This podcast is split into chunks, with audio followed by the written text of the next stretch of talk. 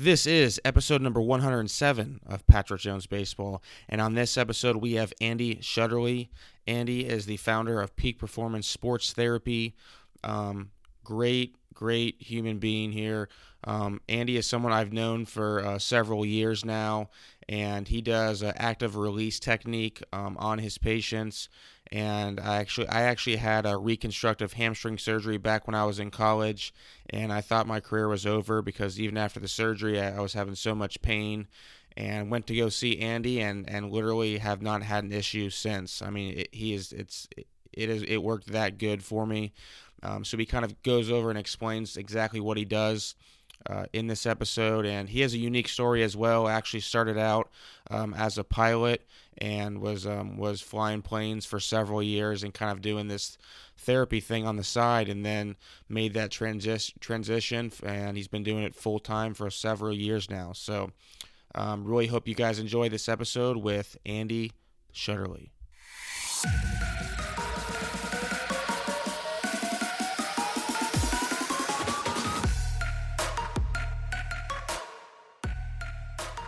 All right, and we are now live at Peak Performance Sports Therapy with Andy Shutterly. Andy, thanks for coming on today. Hey, thanks so much for having me, Patrick. So, I've been coming to you now for four years, Exactly. Playing uh, four or five years. Yeah, I was started out at Z- uh, Xavier playing. Um, had a few injuries. We'll get into how you fixed me up later on, but um, you've had an interesting work career. Not only now, but uh, you did something way different prior to doing what you do now. Um, can you give some of the listeners um, kind of your background? Sure. So uh, way back in uh, uh, the '80s, I was a Marine pilot, flew C-130s all around the world, and then uh, 1987, I knew a lady there in California, and everybody's kind of intuitive out there. She said, "Andy, I think you'd be a good body worker." So the next thing I knew, I was uh, taking classes in Trager psychophysical integration, continued to fly all the way through uh, 1990 when I um, got out of the. Uh, I'd done an inter-service transfer to the Navy.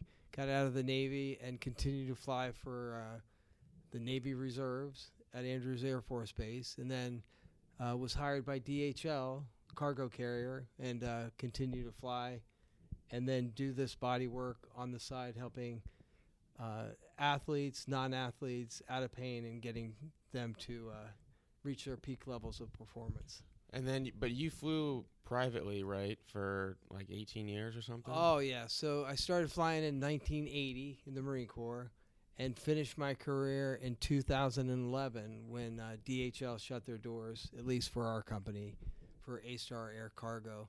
And at that time, uh, I had a choice to go back to uh, flying.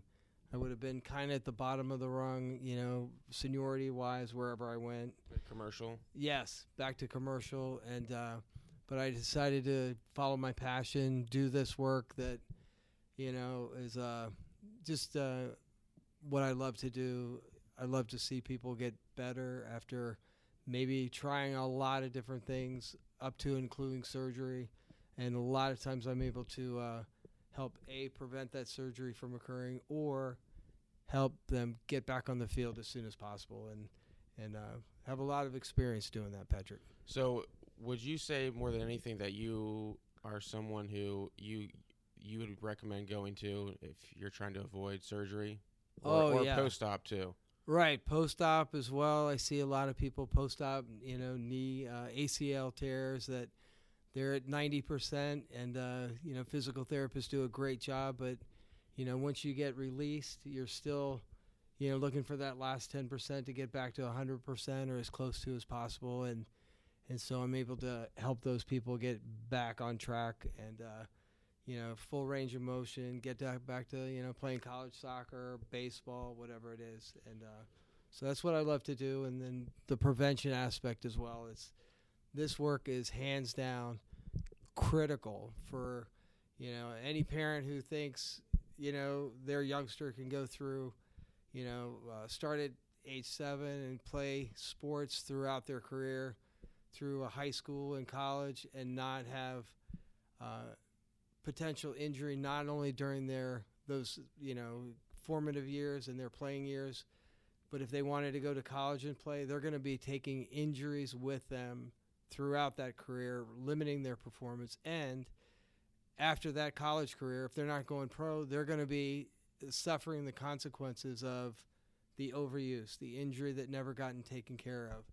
Uh, you know, that calf strain, the hamstring strain that, you know, limits their mobility throughout their life and then can cause the back pain, you know, all these other shoulder pain, neck pain, headaches that um, go untreated through throughout their life. And so we have to take care of it at ground zero, prevention, and then take care of it as it occurs. We were talking a little bit before we uh, started recording here about how many uh, injuries are going on in youth sports and in high school and, and college and just kind of everywhere in general now. Um, why do you think that is? And not just like it's not just pitchers; it's it's a little bit of everything. Exactly.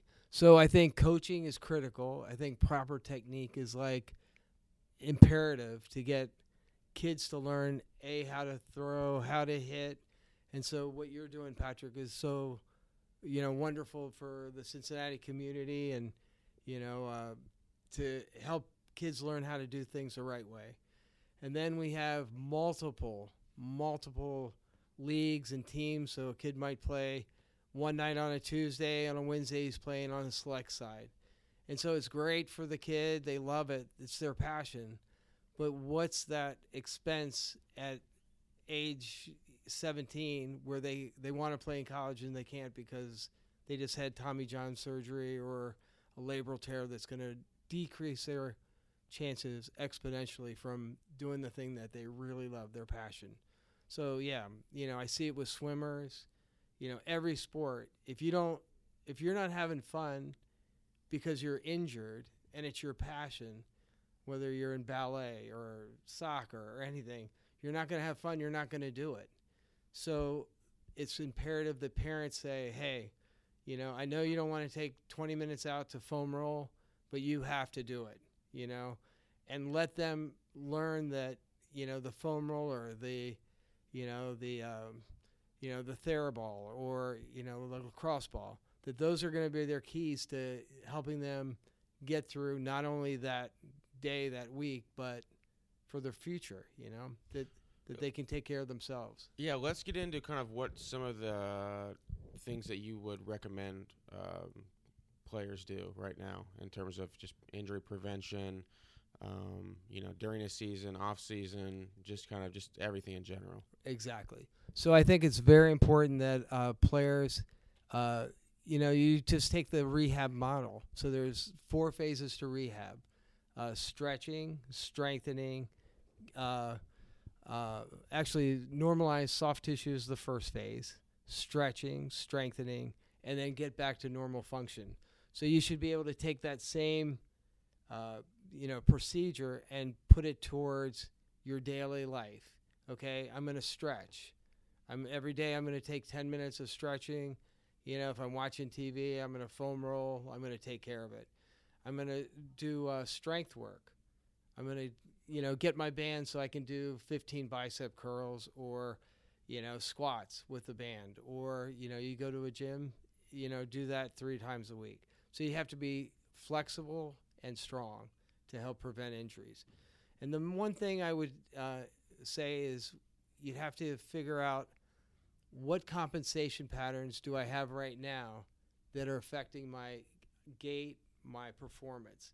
So you have a functional movement screen that I'm sure you could find information, you know, online. Okay, I do overhead squat. Well, I'm, you know, my hips are down low on the left side. Well, my, you know, my uh, uh, my quadricep group on the left side's overly tight, along with my right glute. And so you can say, okay, I need to stretch, you know, more on my left side, and you know, activate my left glute. So you can kind of figure these things out. And I, you know, I can do that as well. If you know anybody would be interested to get a functional movement screen, I can do that for them to help performance and decrease possibility for injury. So you could do the functional movement screen. What's the difference between the functional movement screen and then just doing a TPI screen? Same. Same thing. Exactly. Exactly. Very, thing. very. Yeah, it's exactly. They took everything from, uh, you know, uh, Gray Cook and you know those guys, and they combined all that knowledge. And uh, with that, it's critical that you mentioned that as well. The TPI Titleist Performance Institute. You know, and you're, uh, you know, you do the uh, fitness and the, uh, you know, the rehab aspect, and I, you know, do the same. Uh, you know, with uh, with What I don't do the rehab. That's that's your. Uh, yeah, I know. I, I do the rehab, that's but not you, mine. you do the prevention and the get back to action. Um, Yes.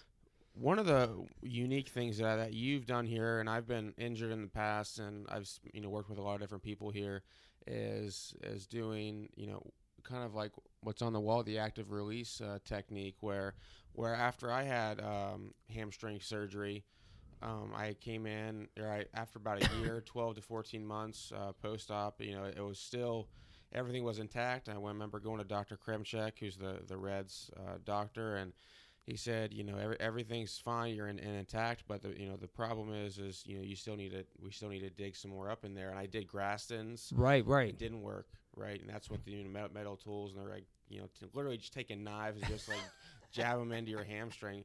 That didn't work. Like that didn't really help release any of the pain or anything like that. Even just manual, just hand, just regular massage, that didn't work either. Right. So he he actually sent me to gave gave me your number and had me come see you, and that's how we got in, in contact. And um, what I how how do you go about like going going through that? Because we did some like really unique exercises that I've never even seen before, and it all worked. Like I've never had a problem since. It's incredible. Yeah, so I think Patrick, we did a lot of uh, active release techniques. So where you have that scar tissue, you would hold that area and put you through a range of motion, which is going to actually get that scar tissue, the adhesions to go longitudinally with the muscles, the fibers, the ligaments, tendons, and everything. So that's A. Then B, we did. I think we did some uh, really great stretching. The guru of stretching is Aaron Mattes and uh, he does active isolated stretching, which you hold for two seconds, and it's active stretching, which is like takes people's performance to the next level.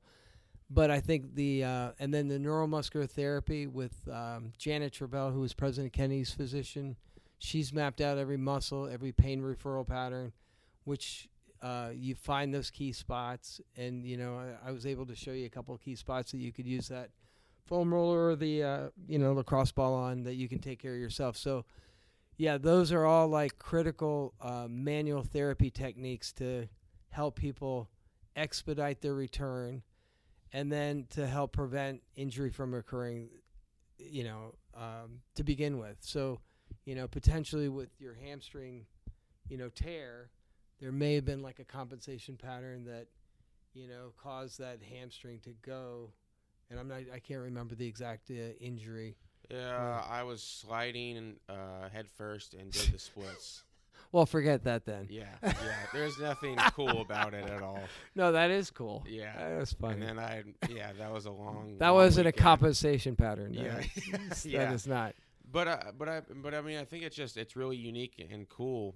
Yeah, Um, that we're able to or you're able to really do something kind of different when it comes to to doing those type of motions versus just the regular massage. right. And even the thing is, is I did the lacrosse ball and the foam roller Right, for right. 12 months. It didn't work.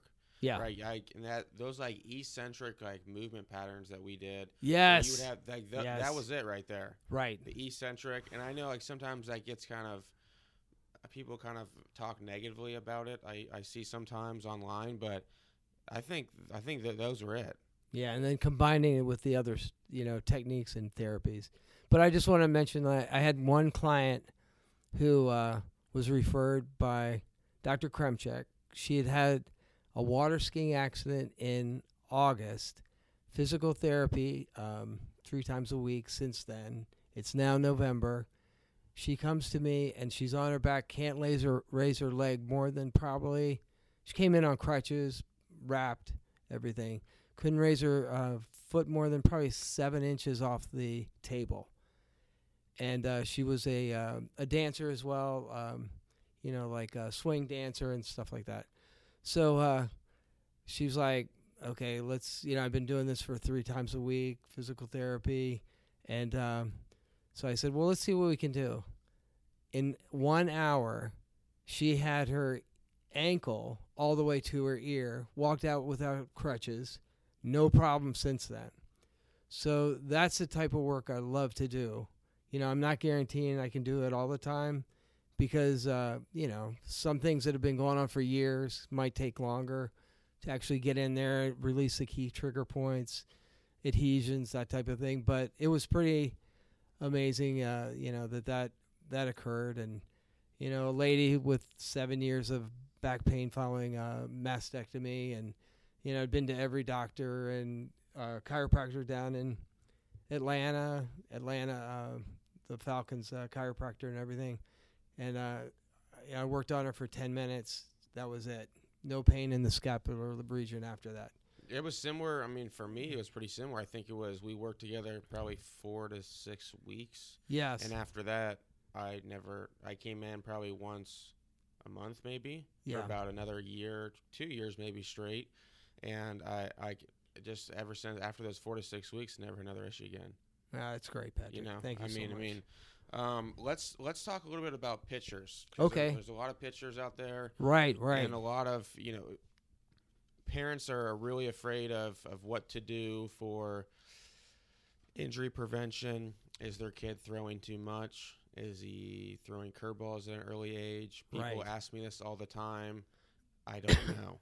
You know, I'm more of a hitting coach right here, but I know that there's a lot of people out there listening who um, have pitching, have kids who pitch, or currently are pitching, or just a coach in general, right. and has to do you know both roles. So, um, just kind of talk us through like what your what your thoughts are on um, on pitchers and just keeping everything healthy and strong and intact. Right, right. So a great resource is the uh, if you go online and check out the American Orthopedic Society for Sports Medicine, and uh, Jim Andrews, uh, you know the world-renowned orthopedic surgeon, is on that. Um, is one of the uh, consultants, and uh, so they've mapped out all the different uh, pitch counts for different ages, when you should start, uh, you know, throwing different pitches, like fastball at age eight plus or minus two, slider would be like age 16 plus or minus two, and and so kids wouldn't get ahead of themselves, creating situations where their, you know, shoulder or elbow are gonna be injured, because once you have that injured, it's gonna be really difficult if you pitch through it or even with rest only. It's not going to take care of it. Once you get those trigger points, adhesions. Yeah, once you go under the knife, I mean, you're never the same. Right. I mean, I know people say, well, they came back stronger from Tommy John. Well, they also did, you know, 18 months of, rehab strengthening exercises. You don't need to have Tommy John to do all that stuff. Exactly. And it's like me and my leg is like uh, it's never feels the same. This entire leg, the entire leg is uh, will always be tighter. Right. Will won't always be as strong. I mean, it's just the nature of the beast. yes. Um, what type of preventive exercises could they be doing to uh, to prevent injuries? Right. So the uh, stretching of you know the forearm, the flexors would be huge. Where you hold that for, you know, I hold it for two seconds up to thirty seconds. You know, get the extensors where you uh, bend your wrist and really get that stretched out. So that's critical. But the manual therapy, I mean, I've worked on a lot of the Reds pitching staff, and uh, you can tell they're just their flexor tendons and their flexor mass is just like so tight that if we could kind of release that on more of a regular basis, the injury rate for shoulders, forearms, everything would be just astronomically reduced. And then for kids and parents, you know, I think it's critical that they learn how to take care of, you know, their youngster, you know, whether it's baseball, you know, swimmers for their shoulders, whatever, so they can be doing the therapy, you know, once a week on the kid. And, uh, you know, I've got clinics that I can set up that would teach parents how to do that. And so within, a you know, a three hour block, you'd be able to go home. Uh, you know, you bring your youngster with you and show you exactly, hey, this is his key spot. This is a stretch they need. And uh, get it really specific for that kid. Yeah, I like that because so many parents would would probably. I mean, I'm sure in an ideal world they'd rather take him to somebody like you, but Right. just time, uh, the time factor. I mean, getting out of school at three o'clock. right. There's so many other things going on. They and got not- practice. And then, well, eh, yeah. I mean, and cost structure, you know. cost structure and that, but like Yeah. the most important thing is, you know, schooling, Right. right? For them anyway. I can't, you know, my mind was was on baseball. but- Exactly. But, for most people, it's gonna be gonna be school for sure. but uh, Yeah. and then also get into. I've been doing a lot of research lately on, on just the back and, and scap and how that- Yes. that's so important. Huge. Um, what do you what do you th- like to do with players who have shoulder issues, but you think it's more of a scap problem? Is it is it usually a strengthening, or is there something going on where they need to get on a table? Right. So a lot of times it's uh, strengthening to you know get the bands out, uh, get the proper uh, exercises going. But so many times through overuse, you're going to get those that scar tissue adhesions. So you free up that shoulder. You then you're able to you know stretch, strengthen, and get you back on track. And uh, yeah, so a lot of the elbow problems that people suffer from, it's from tight thoracic spine and a malfunctioning shoulder.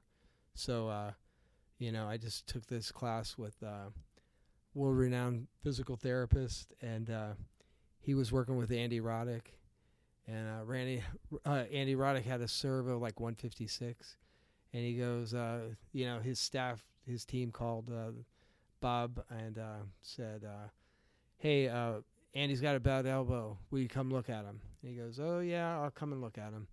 And he talks to Andy. He goes, uh, "How long's your shoulder been hurting?" He goes, "Hey, didn't they tell you it was my elbow?" He goes, "Well, just how about your shoulder? How long's it been hurting?" He goes, "Well, two years." And he goes, "Well, uh, two years. Well, let's let's look at it." He goes, "It should be hurting. I'm serving 156." He goes, "No, actually, you're you're not supposed to be hurting. No matter what you're doing, you should not be in pain. There's something else going on. I think it's your shoulder. Let's work on it." He took care of it. Done. Wow. Yeah. So that's the kind of, you know, thing we have to do is not look at just the area of pain or restriction, but, you know, up and down the chain. So, What's your thoughts on static stretching versus dynamic? Right. So, I've, I've heard of guys doing static right before games. Um, Yeah. And but I know some of you a lot of it says you know do dynamic, but I've also talked to people. Well, if if a guy has a bunch of energy and is so wiry and you know it needs to like calm down and relax, like doing some static before the game might help. like 30 second stretch, something yeah, like I that. mean, so I'm just watching curious, your what, breath. What, like, what are your thoughts on that? Well, I think for uh, injury prevention and rehab and performance, it's dynamic. You got to do dynamic, you know, with movement. Um, you know, you know, holding that stretch for two seconds, you know, is what I do with the active isolated stretching. But you know, definitely dynamic stretching. You get everything involved. So when you get up to the plate or you you know you're throwing from center field, you're not going to be straining something because you've already gone through the movement pattern. Whereas if you're just static, more chance for, man, I'm not used to that, and you get a strain or a sprain or whatever. So, What do you think about weighted balls? uh, yeah. So just with, uh, you know, I haven't had much experience with that, but um, you know, I think if you're just doing, you know, I'm not sure what the technique is on that, but tell me about it. Well, I know Driveline, which is um, a data-driven company facility, I should say. I guess company too. Um, out in Seattle, Washington, they've they've really taken over the baseball world, it seems, and and they really came out with with weighted baseballs, where it's similar to kind of hitting in the sense of just. You know, some some of the balls are heavier than a than a five ounce baseball. Some Yes. are, are lighter.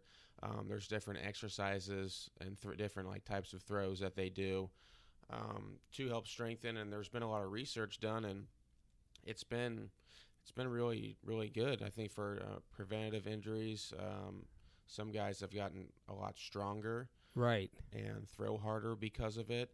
And I think uh, also it's it's good for, for younger players, not in the sense to gain velocity or throw as throw the weighted ball as hard as they possibly can, but to um, strengthen their arm for um, to prevent injuries as well. Exactly. And I know our our Reds in Cincinnati, I you know they're they're not really on board with the weighted balls yet.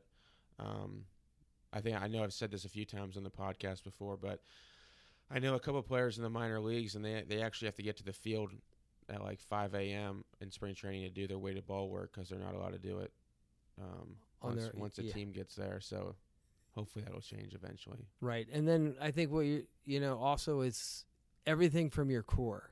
So when you use the weighted ball or the weighted bat or the weighted golf club before you play around a golf, it gets everything involved instead of just like okay, I'm chucking, you know, with my arm.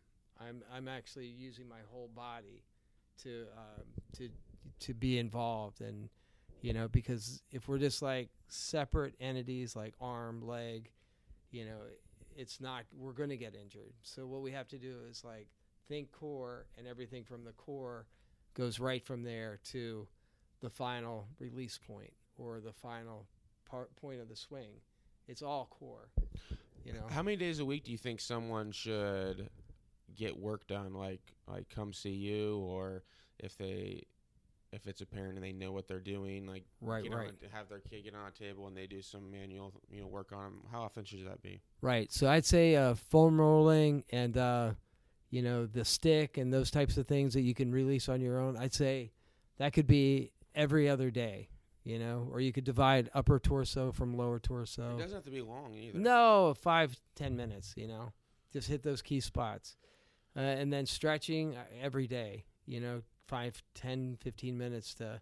You know, after you've done a little bit of movement exercises, you know, or with it, the dynamic, you'll be fine, and uh, you'll just really feel much better in your movement patterns in life, and, and you'll be uh, feeling much better. So, highly recommended. plantar fasciitis.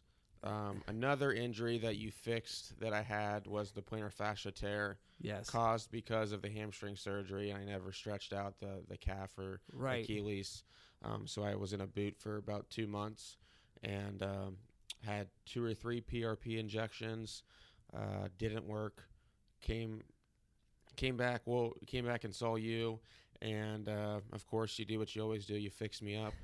Um, what was? How do you kind of go about doing uh, fixing plantar fasciitis or plantar fascia tear? I guess was a little bit different than Right, plantar right. fasciitis. Yeah, so I think the main thing a lot of times is the uh, calf is super tight in the gastroc, and the deep muscle is the soleus, and they're trigger points that refer right down, you know, to the Achilles, and then, you know, into the uh, the heel itself. And so you once you get that um, calf release, the normal gait can come back to, uh, you know, you might have to work all the way up to the hip and everything, but um, and then you have to get specific into the the plantar aspect and then release those adhesions that have built up over time. And you know less is better because a lot of people get you know you get you can get overworked in there and become really sore. So first session's always less see how they respond and then you can go deeper But I like what you. I remember doing laying on the table and you, um, using your hands, and I don't know. It was again di- a lot different than like some other people I went to go see, where Right, you're right. like starting up, ho- like working. Can you kind of go through how you exactly did that? Yeah, so you have to examine the whole foot, how that's moving, see if there's any uh, restriction in the the the tarsals and the metatarsals of the foot.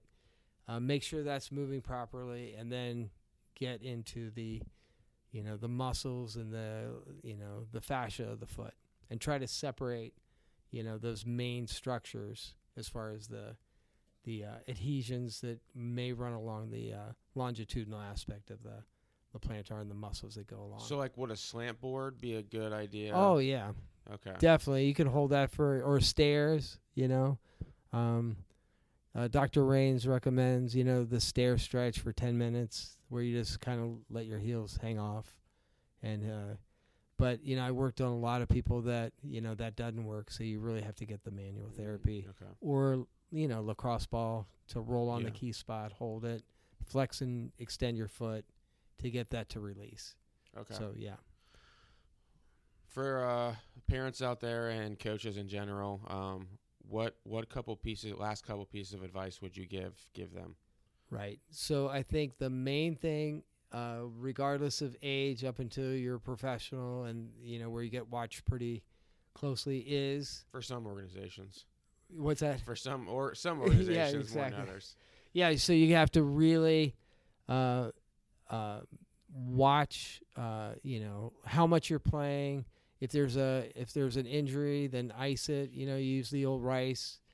uh, you know, uh, rest, ice, compression, extend, you know, and uh, elevate. So you have to do those things. Uh, once you get that kind of settled down, then stretching, like I mentioned, you got to get the soft tissue work either through foam roller, uh, exercise ball, whatever it might be, um, and then stretch, strengthen, and then get back to normal function. But I think overuse is like the key uh, to most of these injuries that kids are, you know, suffering from. Not only kids, but college athletes and professionals. It's overuse. And if you have tightness restriction, then get somebody to work on it, get somebody to show you kind of how to release it on your own so that you can take care of it because you know, life is too short. When you're 35 or 40 years old and you're like, "Man, I got this playing, you know, little league baseball.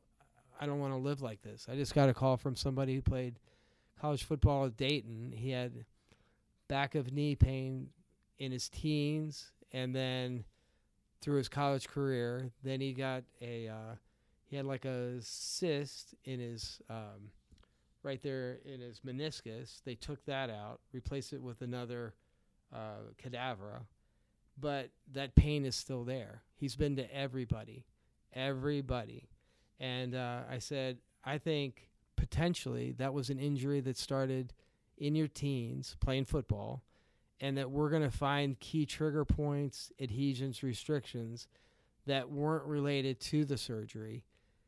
And so he's going to be back on track. And I'll report back to you on that one. But um, yeah, it's like critical not to live with things that, you know, are going to cause you a life problem. Then that's going to hurt his back if he keeps limping around for 20, you know, another 20 years. Then he's going to be, to, to, you know, compressed disc, you know, and it's just a, it's a never ending thing. So you have to just like in flying, at any point along the timeline, you can prevent an injury.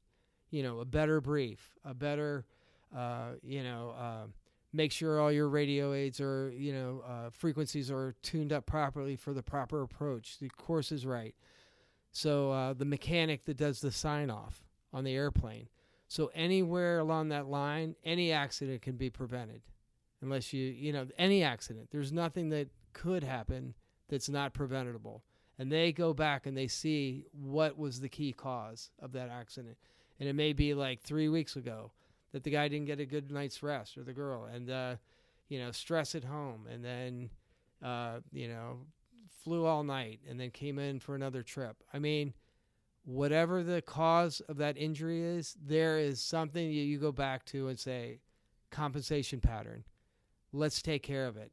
No, it's not your right Achilles, it's your left hip that's actually overly tight. And so we can, you know, work on the right Achilles all day, but once you get back into action, that right Achilles is going to go unless you take care of up and down the chain. So it's it's really like you know the FMS and any type of compensation pattern, you know, reading that you can do on yourself or have somebody really look at it who's professional and just say, hey, I'm tired of getting this recurring stress fracture. You know, I've had three. Or my vertebrae, you know, I've got a stress vertebrae that uh, has kept me out from volleyball for three seasons uh, repeatedly. Well, no. You have to take care of the psoas, the back. That's going to affect the back. So these are things that have to get taken care of at the time.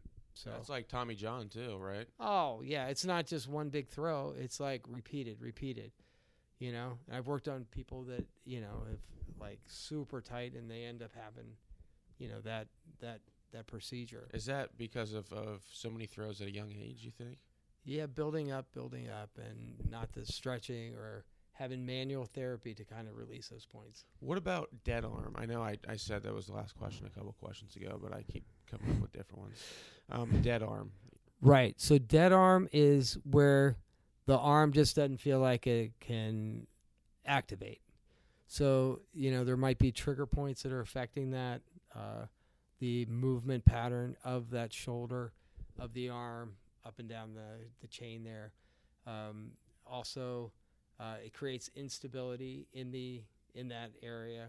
So, if you keep trying to do stuff, you might not be able to do much, but you might have more chance for like micro tears to the the the um, rotator cuff or the labrum.